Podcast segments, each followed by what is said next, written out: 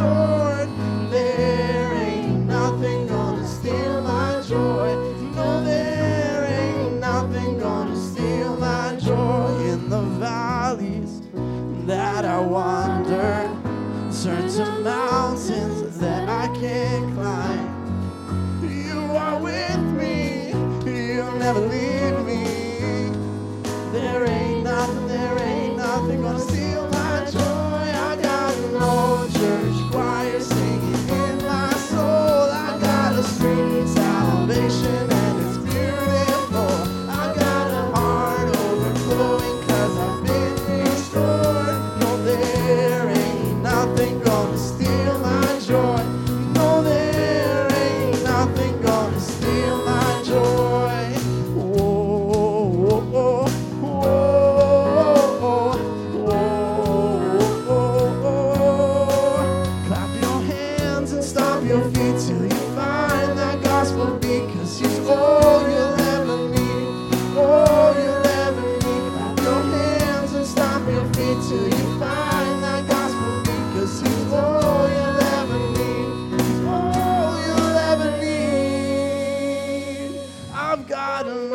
Church choir singing in my soul. I got a sweet salvation and it's beautiful. I've got an old church choir singing in my soul. I got a sweet salvation and it's beautiful. I got a heart overflowing 'cause I've been restored. There ain't nothing gonna steal my joy.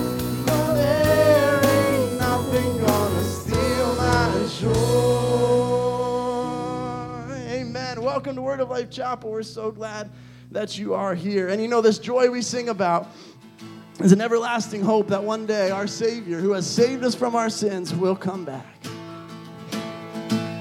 Behold, he comes. He's riding on the clouds and shining like the sun. At the oh, hold up real quick. You guys know the actions, right? Come on up. Come on up.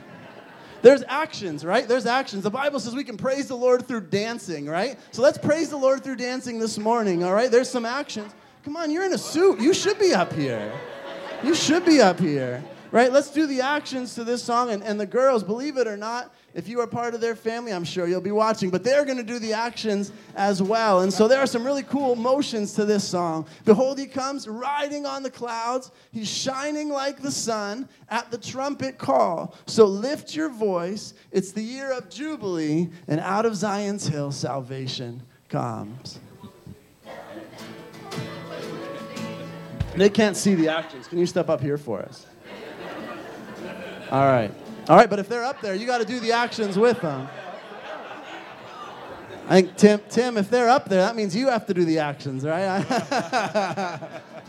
Behold, he comes, riding on the clouds and shining like the sun at the trumpet call. So lift your voice, it's the year of Jubilee, and out of Zion's hill salvation.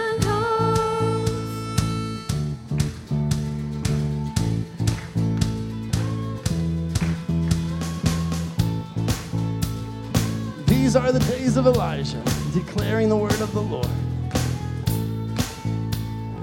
These are the days of Elijah, declaring the word of the Lord. And these are the days of your servant Moses, righteousness being restored. And these are days of great trials, of famine and darkness. Lord, still we are the voice in the desert crying, prepare ye the way. All right, are you ready? Behold, he comes. Behold, he comes. He's riding on the clouds and shining like the sun. He's at the trumpet call, so lift your voice. It's the year of Jubilee, and out of Zion's hill salvation comes.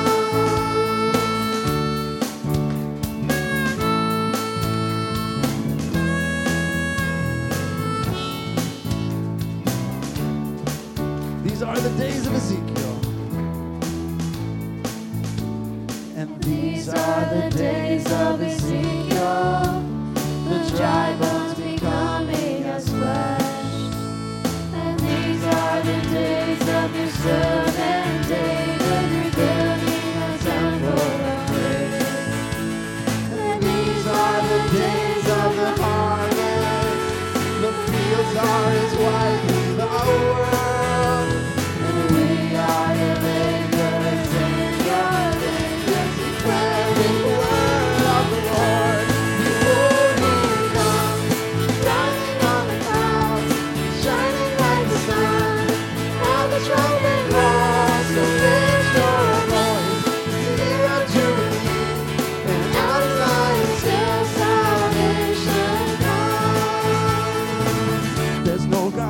Jehovah. There's no God like Jehovah. There's no God like Jehovah. There's no God like Jehovah. There's no God like Jehovah. There's no God like Jehovah. There's no God like Jehovah. Behold, here he comes. He's riding on the clouds, shining on the sun. He's like a trumpet blows, so lift your voice. It's the year of Jubilee, and out of Zion is your salvation comes. Behold, here he comes. He's riding on the clouds, shining like the sun. And at the trumpet blows, so lift your voice. It's the year of Jubilee, and out of Zion is your salvation comes. Amen. Take a moment to turn around and welcome somebody to church this morning.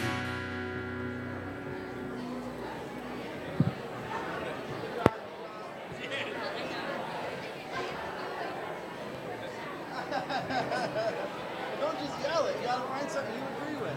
Amen. I love it. I get it on, and then I do it. Yep. That's fine. Yep. I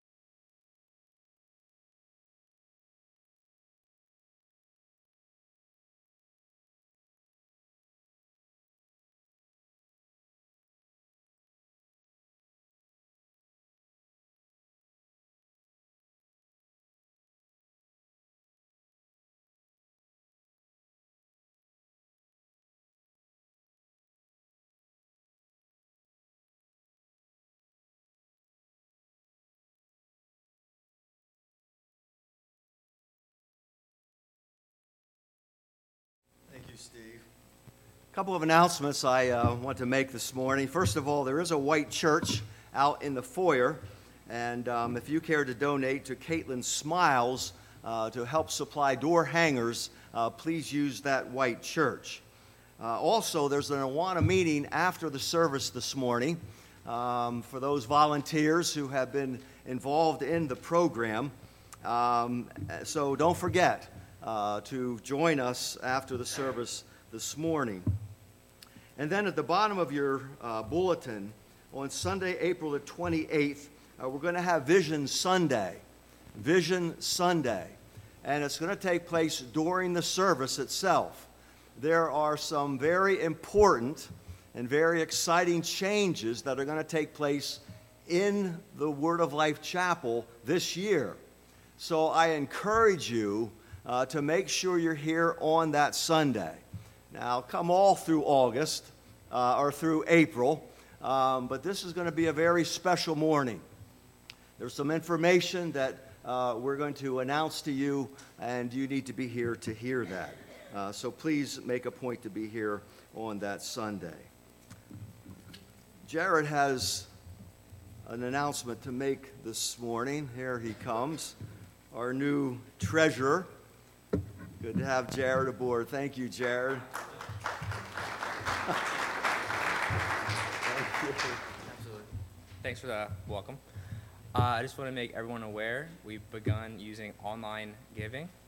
It's through the platform called Tithely.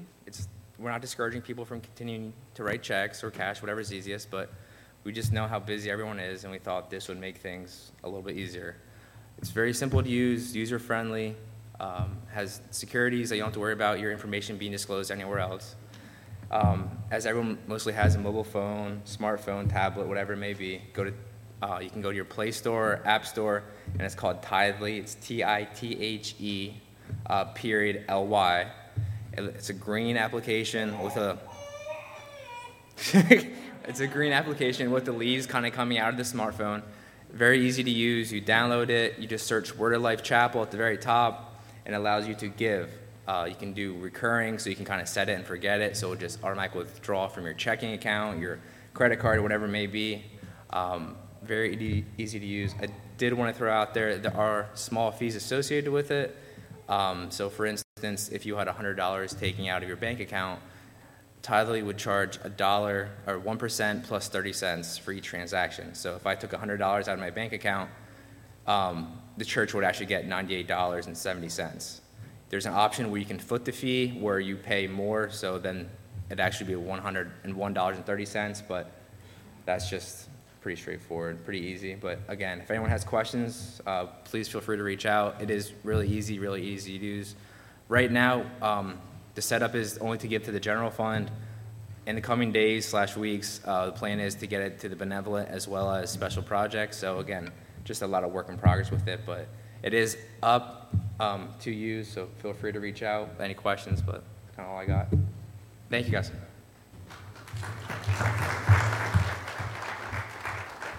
Goodness, an applause before and after.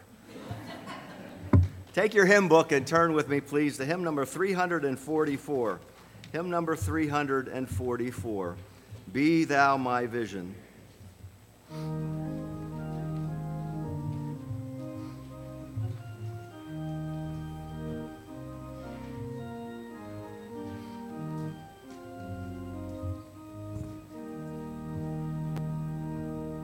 Be thou my vision, O Lord of my heart.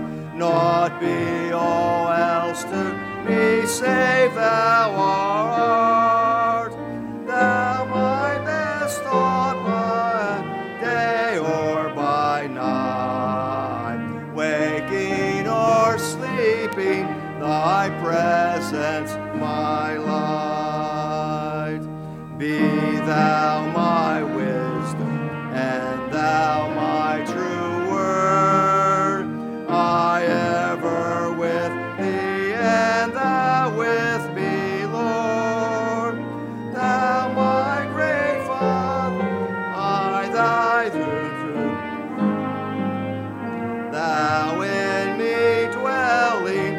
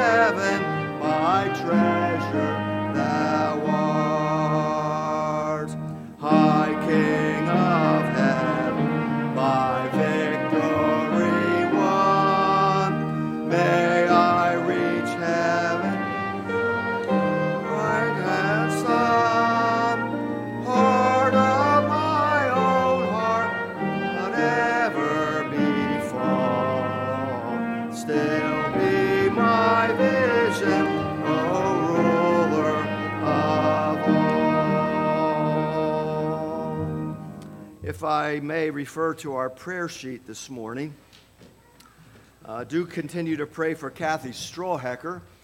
She, this past Monday, had 8 inches of her colon removed. I'm not sure of all the details taking place there, but do pray for Kathy. I know so many of you know her well. Chris Miller, we need to continue to pray for Chris. Donnie had given me an update this morning. Let me try and remember what he shared with me. First of all, there is no infection in the bone. The heel of her foot had a procedure, but they did discover through an MRI that there is no infection in the bone. She does have a long road ahead of her, but the doctors did say there is hope in saving the foot, and that's the big concern. She's in good spirits, and Lord willing, she's watching us on her Kindle this morning. So look back here at the camera and all say hi to Chris. You know, it's an interesting thing to be away from the church like we were last Sunday, and to be able to sit in Williamsburg and watch the entire service. When you go away on vacation, make sure you have the site or wherever you go into it. The men have to help me. They just got send me a link. They say, because they have to make it simple, right? Just click on this link and it brings you right in. But, you know, it kind of shines straight this way. So if you're sitting over here, you can't see any of that, or here in the middle section. But I was watching Summer. She stood up during greeting time, and I could look right into her eyes. I saw Marlene and Elsie. They greeted one another. I even saw my grandchildren who sit way back here, Aiden and Brinley. And I didn't know this, but they, during the greeting time, they come over to shake the hand of Bob Ozenbach, right? So I didn't see him walking this way, but I saw him coming across here, and then I saw him walking back. So it's very interesting. It's amazing to me, this whole thing of technology. And but it's a great thing. And so don't forget, when you're away, make sure you have the link or whatever you need, and you can watch the entire service. So, Chris, our prayers are with you. So let's... Yes.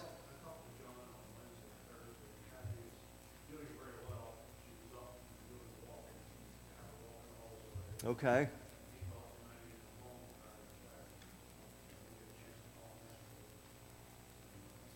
Okay. Good. I text Kathy and she didn't get back to me yesterday. So we think maybe she's home and up. She's up walking now and.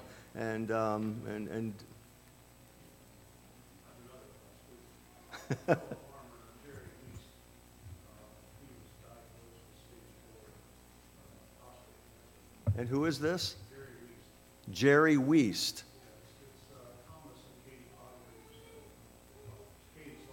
Okay.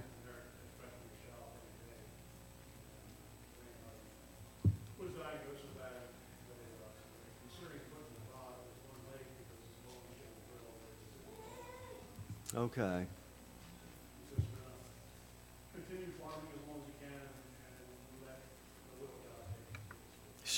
Sure. Okay. Well, thank you for that. Let's come before the Lord now and ask the Lord to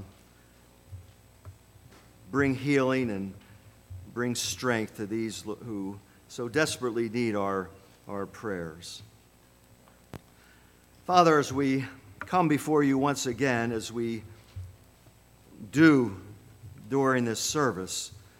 Father, we thank you for the privilege and opportunity that is ours to be able to come once again before your throne, knowing, Lord, that you are always there for us at every moment, at any time. You're always there, Lord, to come and give strength, to give encouragement, and to give comfort. Father, we do bring before you this man who Tim has mentioned, Jerry. We pray, Lord, that you would strengthen him now as he's been diagnosed with cancer. Father, I think as well of Kathy Strohecker. And Father, we're thankful for the progress. We do pray that, Father, she was able to return home, and we pray that you would continue to heal her. Father, we thank you for Nancy. We do continue to pray that you might strengthen her and lift her up and encourage her, Lord, in these days. Father, we think of Chris Miller as well. We thank you, Father, for the MRI that showed no infection. We thank you for the doctor that used the word hope in saving this foot. And Father, we pray that you would lift her spirits. We pray, Lord, that as she watches today, that she would be encouraged, that we are standing with her and standing behind her. And our prayers, Lord, are being lifted into your presence on her behalf.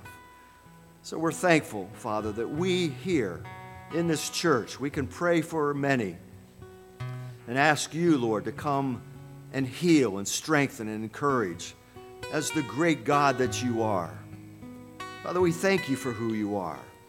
You are that wonderful God who has promised to never leave us nor forsake us, as Steve has reminded us. We thank you for the very presence of your Spirit here this morning, knowing, Lord, that where two or three are gathered together, that you have made a promise that you would be right there in their midst. Father, we know that you're here this morning. We feel your presence.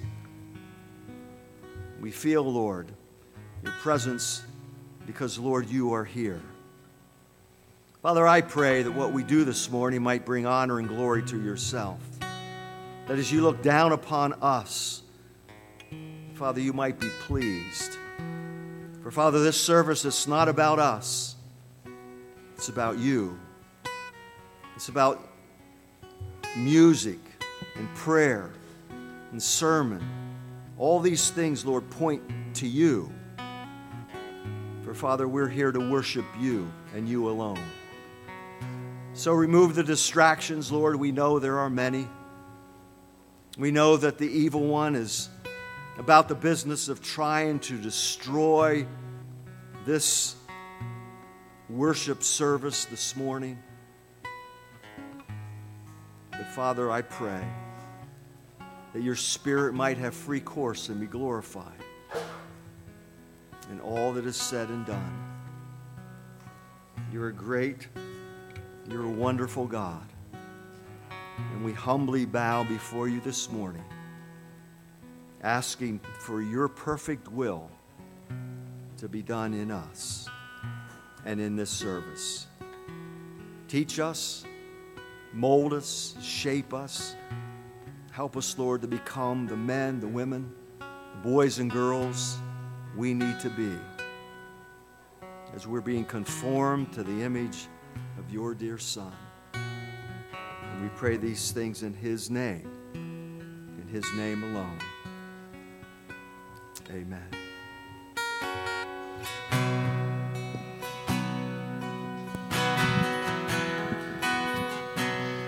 I love you, Lord, for all your mercy never fails me, and all my days I've been held in your hand. From the moment that I wake up until I lay my head, I will sing of the goodness of God. And all my life you have been faithful. And all my life you have been so, so good.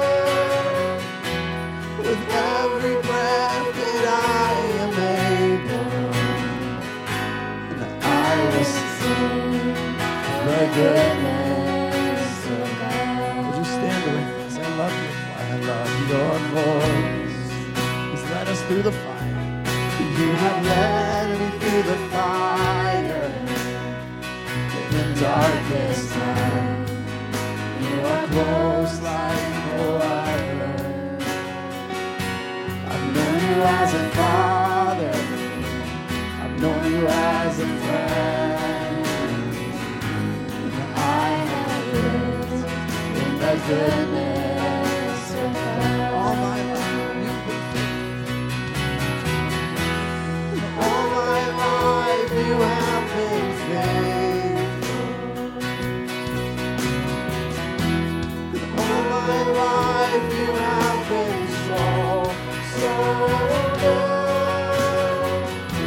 With every breath that I am able, I will sing of the goodness of God. Your goodness.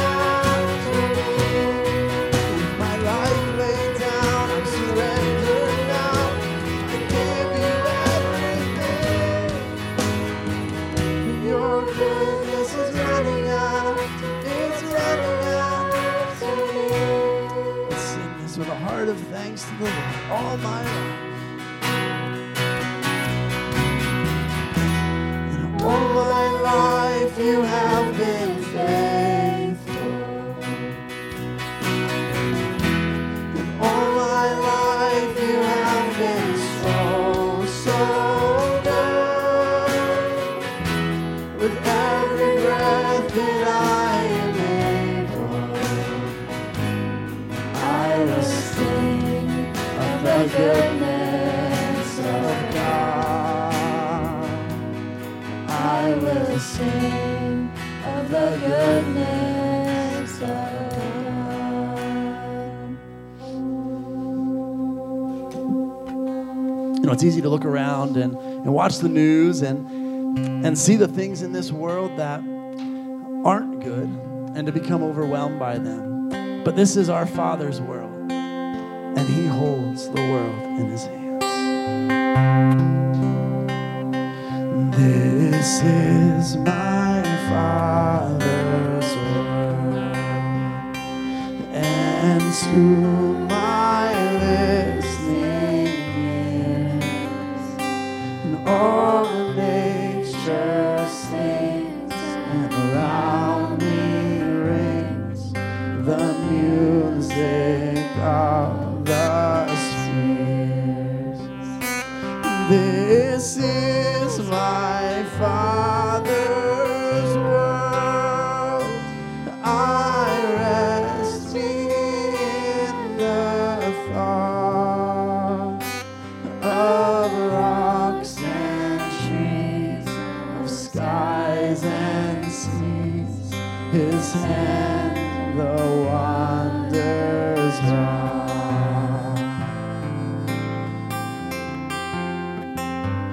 This is my Father's world.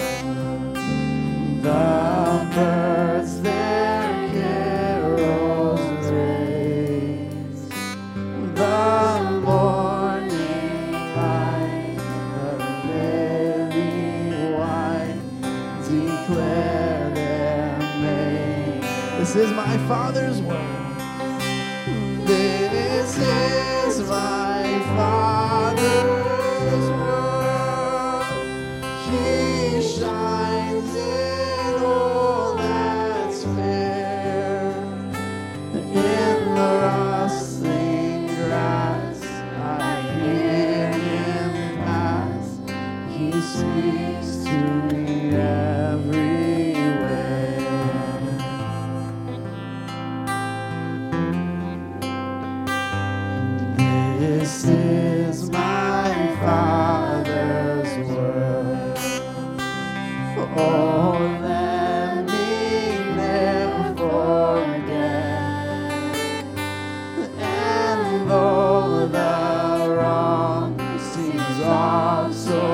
Strong. God is thou, and though the wrong, and though the wrong seems all so strong, God is thy rule. Let's sing this together. This is my Father's world. This is my Father's world.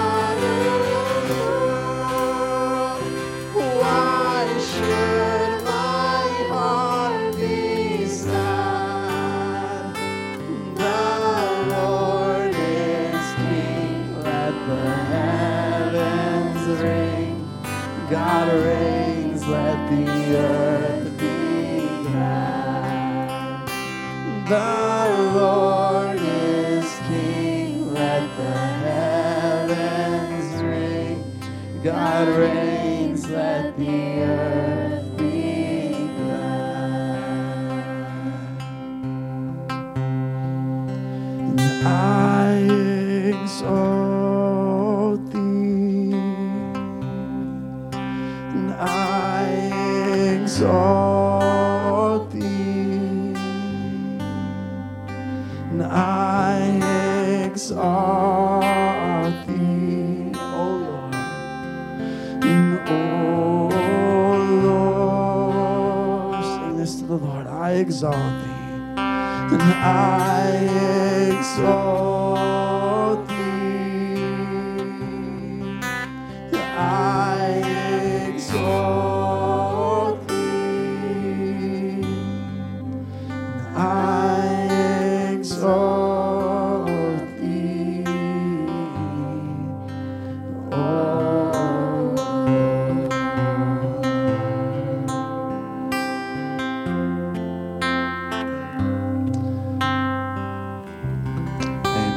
Great singing. You may be seated. Good job.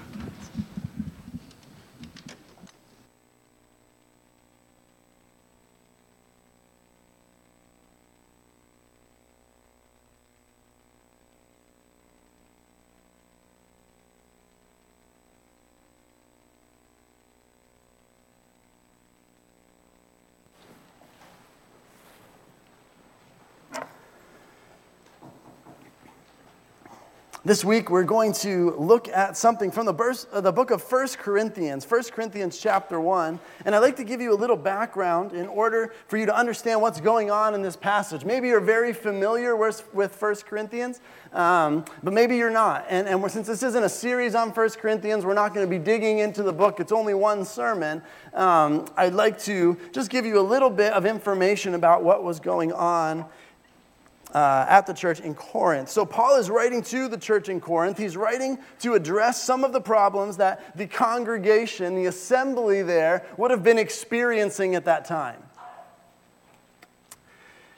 And it had to do with evil flooding Corinth and in turn infiltrating the church. As a matter of fact, there was a phrase that was coined, a verb coined from the evil that comes from Corinth. It was Corinthiazomai, which means to lead a debased life, right? So you're from Corinth. Oh, this word was made up, Corinthiazomai, a verb. That means that you're living a debased life, a life off track. In the book of 1 Corinthians, Paul addresses topics such as sexual immorality in chapter 5, incest in chapter 5, Christians suing Christians, chapter 6, sexual immorality, chapter 7, food and sacrifices offered to idols, chapter 8, idolatry, chapter 10. Those are just some of the things that he addresses in this letter. Now, as we just sang, this is my Father's world. It's easy for us to watch the news, to look at what's going on, and to be overcome with evil. As a matter of fact, I've heard it. This is more evil than has ever been going on before. Let me tell you this. These aren't new problems. Satan might be using new tools to try and accomplish his goal, but these problems have existed all the way back into the church in Corinth and before, right? And God still sits on the throne. So let's find encouragement in that this morning. But these aren't new things. These aren't new things. Satan's using different tools, but he's pushing for the same goal, the same direction. He's trying to lead people in the same way, right? Which is away from God. But sin was infiltrating the church in Corinth. The assembly. It was well known that people that were attending the assembly had walked away from the Lord. There wasn't repentance there. This is not new to our church today. Even though we might not talk about it. We might not discuss.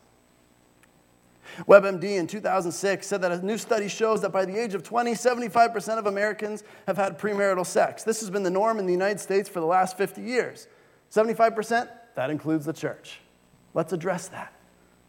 Christians suing Christians is not something that is unheard of at all in our sue-happy culture, right? Everybody wants to make a buck or a couple million. Idolatry isn't the thing of the past either. John Calvin said, man's nature, so to speak, is a perpetual factory of idols. Idolatry exists today. You might not have a little figurine sitting up on a shelf, but we make sacrifices to things all the time. We sacrifice hours and hours and hours of our lives to things that are not of God, but are things that we worship. Sports is just one easy one to name off the top of my head. So these problems that existed in the church of Corinth exist today. And I give all that to you, all this information to you, not because we're going to look at any of those things this morning, but because it gives a background to what Paul is writing in this section that we are going to look at. So this letter was written probably between 55 and 56 AD, almost 2,000 years ago, and the problems exist today. Just a little bit different. We have a different prescription than they had at that time. 1 Corinthians chapter 1, verse 18. Let me read through the passage, and then we'll break it down together. If you guys don't mind, you got it on the screen there. For the word of the cross is folly to those who are perishing, but to us who are being saved, it is the power of God. For it is written, I will destroy the wisdom of the wise, and the discernment of the discerning I will thwart. Where is the one who is wise? Where is the scribe? Where is the debater of this age? Has not God made foolish the wisdom of this world? For since in the wisdom of God, the world did not know God through wisdom, it pleased God through the folly of what we preach to save those who believe. For Jews demand signs, and Greeks seek wisdom. But we preach Christ crucified, a stumbling block to Jews and folly to Gentiles. But to those who are called, both Jews and Greeks, Christ the power of God and the wisdom of God. For the foolishness of God is wiser than men. The weakness of God is stronger than men. For consider your calling, brothers. Not many of you were wise according to worldly standards. Not many were powerful. Not many were of noble birth. But God chose what is foolish in the world to shame the wise. God chose what is weak in the world to shame the strong. God chose what is low and despised in the world, even things that are not, to bring to nothing things that are, so that no human being might boast in the presence of God. And because of him, you are in Christ Jesus, who became to us wisdom from God, righteousness, sanctification, and redemption, so that as it is written, let the one who boasts, boast in the Lord. Would you pray with me this morning? Gracious God, we are so thankful for the chance that we have to gather together to study your word. Father, I ask that it would be your word this morning. We ask that you communicate your truth this morning and that you break down any barriers and walls we might have up. Father, that we can truly interact with you, the one true God, the God who holds the whole world in his hands. In Jesus' name, amen. Look with me at verse 18. For the word of the cross is folly to those who are perishing, but to us who are being saved, it is the power of God. If you look at our world today, hatred towards God seems to be growing again, abounding. Hatred of things towards God. If you take a stand for anything biblical, you are often called a bigot. Or other terms as well that are used. This beautiful message of grace and salvation, of redemption, of sanctification is one that is taken and spun to look as something that is evil. But it is not. It is a beautiful, beautiful thing. Verse 18, we see a very important truth. The word of the cross is folly to those who are perishing. I was actually going to have you repeat it, but I think we're having some computer problems, aren't we, in the back? And we've been wrestling with it all day. So the cool thing about technology is that you're able to stream video and share. The bad thing is making sure that you get all the kinks worked out, because with technology, kinks keep coming, right? Every week it can be a different issue. And so we have three geniuses sitting in the back, or three stooges. I'm not sure which one it is, but there's some in the back there. They're working hard. No. They're great. They're working hard on that. Oh, we love you guys. We're so thankful for your ministry. Okay, 1 Corinthians 18. So the word of the cross is folly to those who are perishing, right? Perishing. So we're introduced that there to something here in 1 Corinthians 1:18. There is two possible outcomes after life. Two, that's it. Not three, not four, there's two. You are either going and you are saved and going to live with God forever, or you are perishing and you are away from God forever. Heaven or hell, one or the other. There is no middle ground.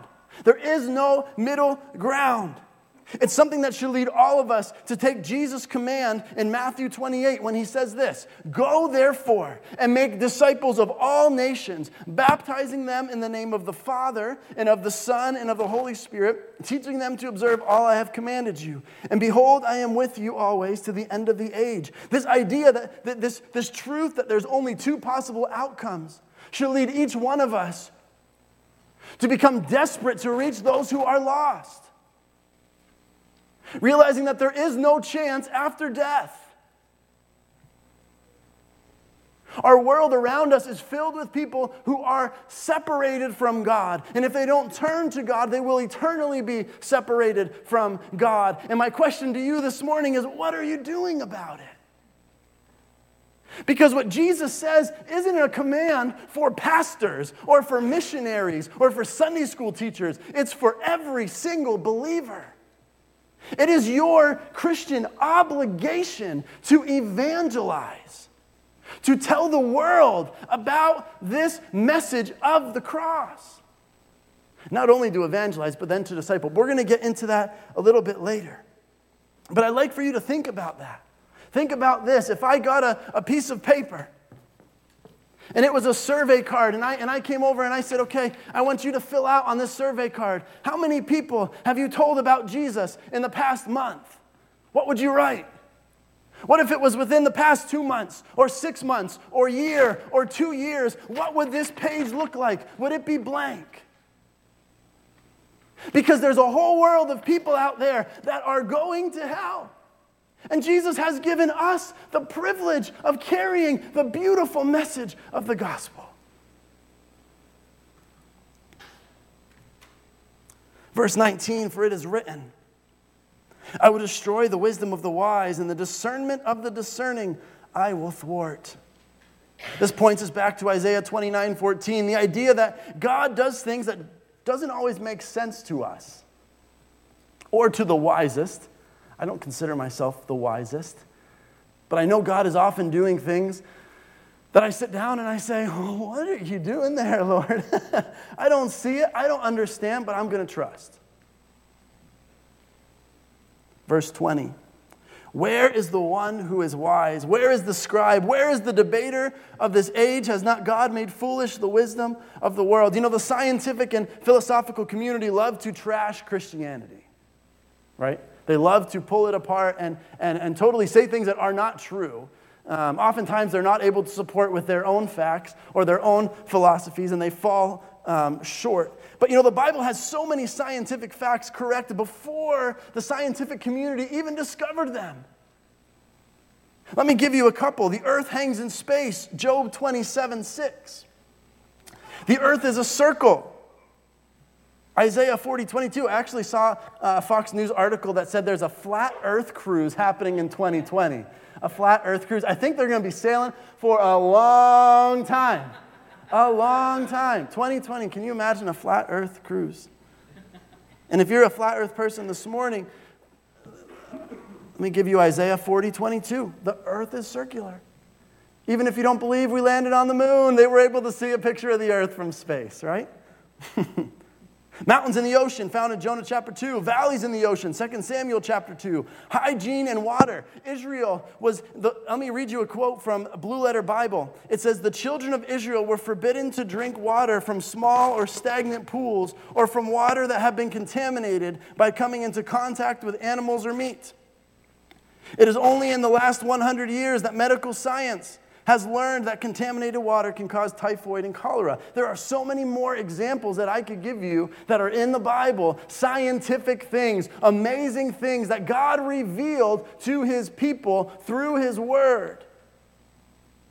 But we don't have time to get into them all this morning. But what I want to tell you this morning is this, that God has made foolish the wisdom of this world. I'm truly convinced that there are many scientists who, even if they saw and understood the evidence of intelligent design, would never admit it. Would never admit it. What about the philosophers of our age? You know, I think that some of the greatest philosophers of our age are musicians. Some of the great philosophy is written in words of song. And oftentimes it's so simple that we are able to understand beyond some of these deep intellectual conversations that happen. 1962, a new band made their television debut. Do you know who that was? The Beatles, right? The Beatles. Let me give you a quote by John Lennon to an interview he gave to the London Evening Standard. He said this, "Christianity will go. It will vanish and shrink. I needn't argue about that. I'm right and I'll be proved right. We're more popular than Jesus now. I don't know which will go first, rock and roll or Christianity. Jesus was all right, but his disciples were thick and ordinary. It's them twisting it that ruins for me." You know, I looked up how many albums have the Beatles sold. CBS News says the Beatles have sold over 600 million albums worldwide. That's amazing. 600 million albums. But John Lennon must have not been familiar with 1 Peter 1:24. It says this, "For all flesh is like grass, and all its glory like the flower of grass. The grass withers and the flower falls, but the word of the Lord remains forever." The Bible app alone has been downloaded 400 million times. The app. It's estimated that 100 million Bibles are sold per year. 100 million Bibles sold per year. I saw one statistic that said there's been over 6 billion Bibles printed.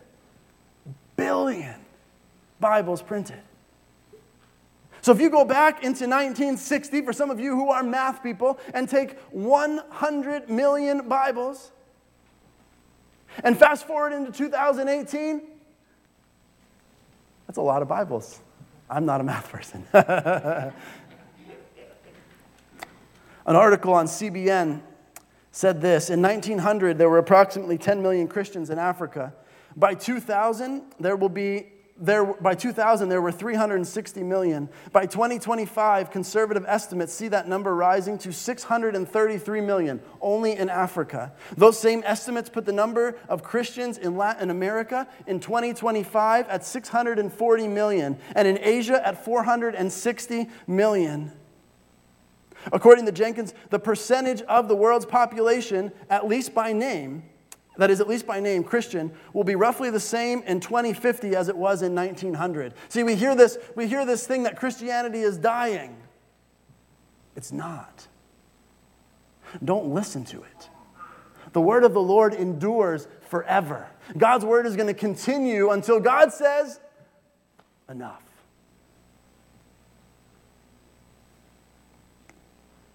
My friends, regimes have tried to destroy Christianity. Dictators have tried to destroy Christianity, but it's not going anywhere. Verse 21, "For since in the wisdom of God, the world did not know God through wisdom, it pleased God through the folly of what we preach to save those who believe. For Jews demand signs and Greeks seek wisdom." The Jews were looking for some sort of miraculous sign in order to believe. You mean a baby who was born in a manger, and placed in a manger? You mean this person who came and allowed Rome to crucify him That's my Savior? Jews were expecting something else, weren't they? This person that would cause a rebellion, overthrow the Roman government. The Greeks were looking for wisdom, this pursuit of knowledge. They were philosophers. Philosophers literally means lovers of wisdom. Lovers of wisdom. But see, the problem is that this message of the cross, it isn't about you and me. It's all about God. It's all about God. Verse 23, but we preach Christ crucified, a stumbling block to the Jews and folly to the Gentiles. But to those who are called, both Jews and Greeks, Christ, the power of God and the wisdom of God. For the foolishness of God is wiser than men, and the weakness of God is stronger than men. This doesn't mean that God is weak or God is foolish, but instead comparing what is happening. See, even Jesus, this idea, Luther and Bonhoeffer talk about the weakness of God, right? As Jesus was there being crucified in this vulnerable state, Jesus could have at any moment called down the armies from heaven to save him. He could have chose to felt no pain through the whole process because he's God, right? He's God. He could have said, you know what? They can do whatever they want. I'm not going to feel it. He felt it all. He could have chose to not suffer and follow through with it, but he did. And in that crucifixion, he was in a state of vulnerability. It wasn't that God was actually weak, but that Jesus said, listen, here I am as a human.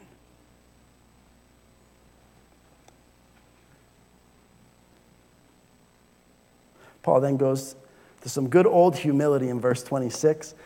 For consider your calling, brothers. Not many of you were wise according to worldly standards. Not many of you were powerful. Not many of you were of noble birth. But God chose what is foolish in the world to shame the wise. God chose what is weak in the world to shame the strong. God chose what is low and despised in the world, even things that are not, to bring to nothing things that are. Look at some quick examples. You have David, right? This little shepherd boy who comes and kills Goliath and ends up becoming king. You have Rahab the prostitute who saved the spies. See, who God uses doesn't always make sense to us. If you have to think of putting someone as king or someone that's going to go and fight Goliath, you're not going to pull a young shepherd boy. Why wouldn't God have chosen someone of great virtue to be someone that hides the spies? Because the truth is this, that God doesn't always do what makes sense to us. And that's okay. What about Samson? Remember when Samson killed 1,000 Philistines with the jawbone of a donkey? Of all weapons to have, why not? Of all weapons to have, a jawbone of a donkey. 1,000. In this room today, we might have 160 people. Multiply that by 8. Don't judge me, math people. It's unfathomable to me. 1,000 Philistines. What about Jesus being born and placed in a manger, and his first visitors were the most powerful kings, right? No. A red carpet was rolled out for him, right? No. It was shepherds. It was shepherds. God does not always choose what makes sense to us. God chose what is low and despised in the world, even things that are not, to bring to nothing things that are. Verse 29, so that no human being might boast in the presence of God. And because of him, you are in Christ Jesus, who became to us wisdom from God, righteousness and sanctification and redemption, so that it is written, let the one who boasts, boast in the Lord. There are three things that I pull out of this passage to close this morning. Three things. And don't tune out on me. I know it's easy when you hear close to tune out. Don't tune out. But what I see here is that it is, and I'm reminded of, is this message of the cross needs to go out to the world that is perishing. It needs to go out to the world that is perishing. And God has entrusted you and me, anybody who surrenders their life to Jesus, to carry this message of the cross. It doesn't matter if you're 6 years old or 90 years old. Your job as a believer is to carry the message of the cross to a perishing world. Brennan Manning says this. He said, the single greatest cause of atheism in the world today, the single greatest cause of atheism in the world today is Christians who acknowledge Jesus with their lips, walk out the door, and deny him by their lifestyle. That is what an unbelieving world simply finds unbelievable. At the very end, verse 31, Paul writes, as it is written, let the one who boasts, boast in the Lord. See, there are three things that I pull out. The first one is that when you carry the message of the cross as a believer, you need to expect resistance. Expect resistance. What do I mean by that? Well, it just says here that the message of the cross is folly, or some of your translations would say foolishness, to those who are perishing. I think that's one of the reasons we struggle at times in sharing our faith. It's because oftentimes people are closed. They don't want to hear it. They don't want to hear how they're a sinner and Christ came to die for them. And that makes us uncomfortable. But if you go in expecting resistance, not looking for a fight, my goodness, it's not our job to force Christianity on anyone. It's our job to tell people and let God do the rest. But go in with a knowledge of what salvation is and be okay if there's resistance because you're fulfilling your part and trusting God to do the rest. The second thing I see is that we must evangelize. In evangelism, our job is to point people to God. Let him who boasts, boast in the Lord. See, our stories of our testimonies, our life stories, shouldn't be a pull yourself up by your bootstraps kind of story. It's that God pulled you up by your bootstraps. God helped you get out of that terrible situation. God brought you out of depression and anxiety and addiction. God led you where you are. It's God who does it, and it's to God be the glory for all of it. That's who we point people to. It's not a, well, you know what, I used to do this and this and this, and then I worked really hard and I got here. No, God's mercy, God's grace led me here. See, that's what I think what the world is looking for isn't my story. It's how God has worked in my life and how God is still working. It's the story of grace. It's the story of mercy. It's the story of redemption and sanctification. And the last one is disciple. If I gave you this same sheet that I walked around with and said, how many people have you told about Jesus Christ with in the past year? And said, below, I want you to write down the names of the people in your life that you have discipled. What would you write? I think at times it can become overwhelming for us thinking of what discipleship truly is, thinking of that responsibility. But Jesus says to go and to make disciples. Let me encourage you. The Lord brings someone into your life. Sit down and pray with them. Open the Word with them. It's not that you are some great theologian who has to explain things that have never been explained before in the history of the world. But instead that you go and you say, you know what? I want to share this with you. You know, my granddad, he was a missionary, and his heart was discipleship, right? And he would go out and preach, and at times there wouldn't be many people certain places, but that didn't matter, right? He moved back to the United States with my nan, and when she passed away, this guy down the street, young guy, 20s, 30s, built up a little bit of a relationship with my granddad. And my granddad would take him every week to Burger King. Every week, they'd go to Burger King, and my granddad would open the Bible. And they just would read through the Bible together, and he'd pray for him. See, that's our obligation as Christians. Evangelize and disciple. Because there's a world that's perishing who looks at the Christian story and says, that's foolishness. And God has given you and me the responsibility and the privilege of being able to share the miraculous work that he's done in each one of our lives. The story of mercy, of grace, of redemption, and how he's still working today. you know, when we go on our mission trips. And I wasn't lying when I said I was closing, but I just have to say this. When we go on our mission trips, everybody has to write up a testimony.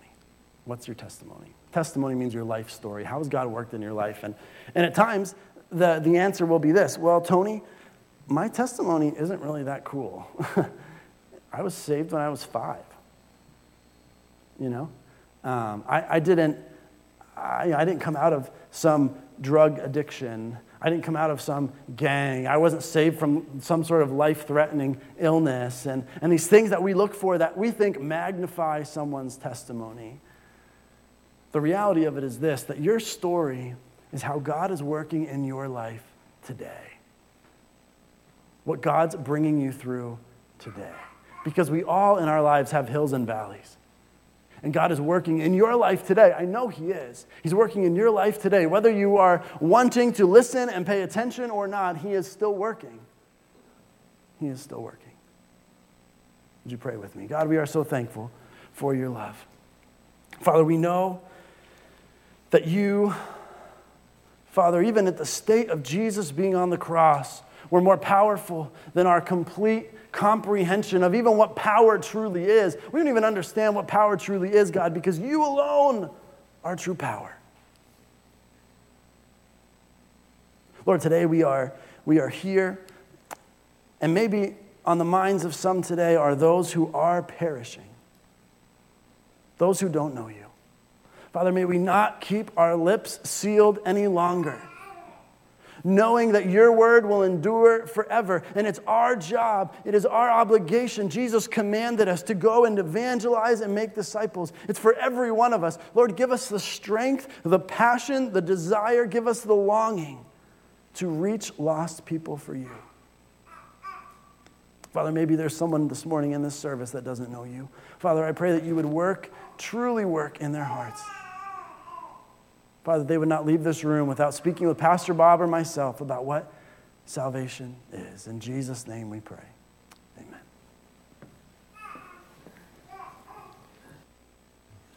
Take your hymn books, if you would, please, and turn with me to hymn number 28, Come Thou Fount of Every Blessing. Let's stand together and we'll sing this as we're closing this morning. Come, thou fount of every blessing, tune my heart to sing thy grace. Streams of mercy never ceasing, call for songs of loudest praise. Teach me some melodious sonnet, sung by means songs above. Praise his name, I'm fixed upon him, name of God's redeeming grace. Hitherto thy love has blessed me, thou hast brought me to this place. And I know that thou then bring me safely home by thy good grace. Jesus sought me when a stranger, wandering from the fold of God. He to rescue me from danger with his precious blood. Oh, to grace, how great a debtor daily I'm constrained to be. Let thy goodness, like a fetter, bind my wandering heart to thee. Prone to wander, Lord, I feel it. Prone to leave the God I love. Here's my heart, oh, take and seal it.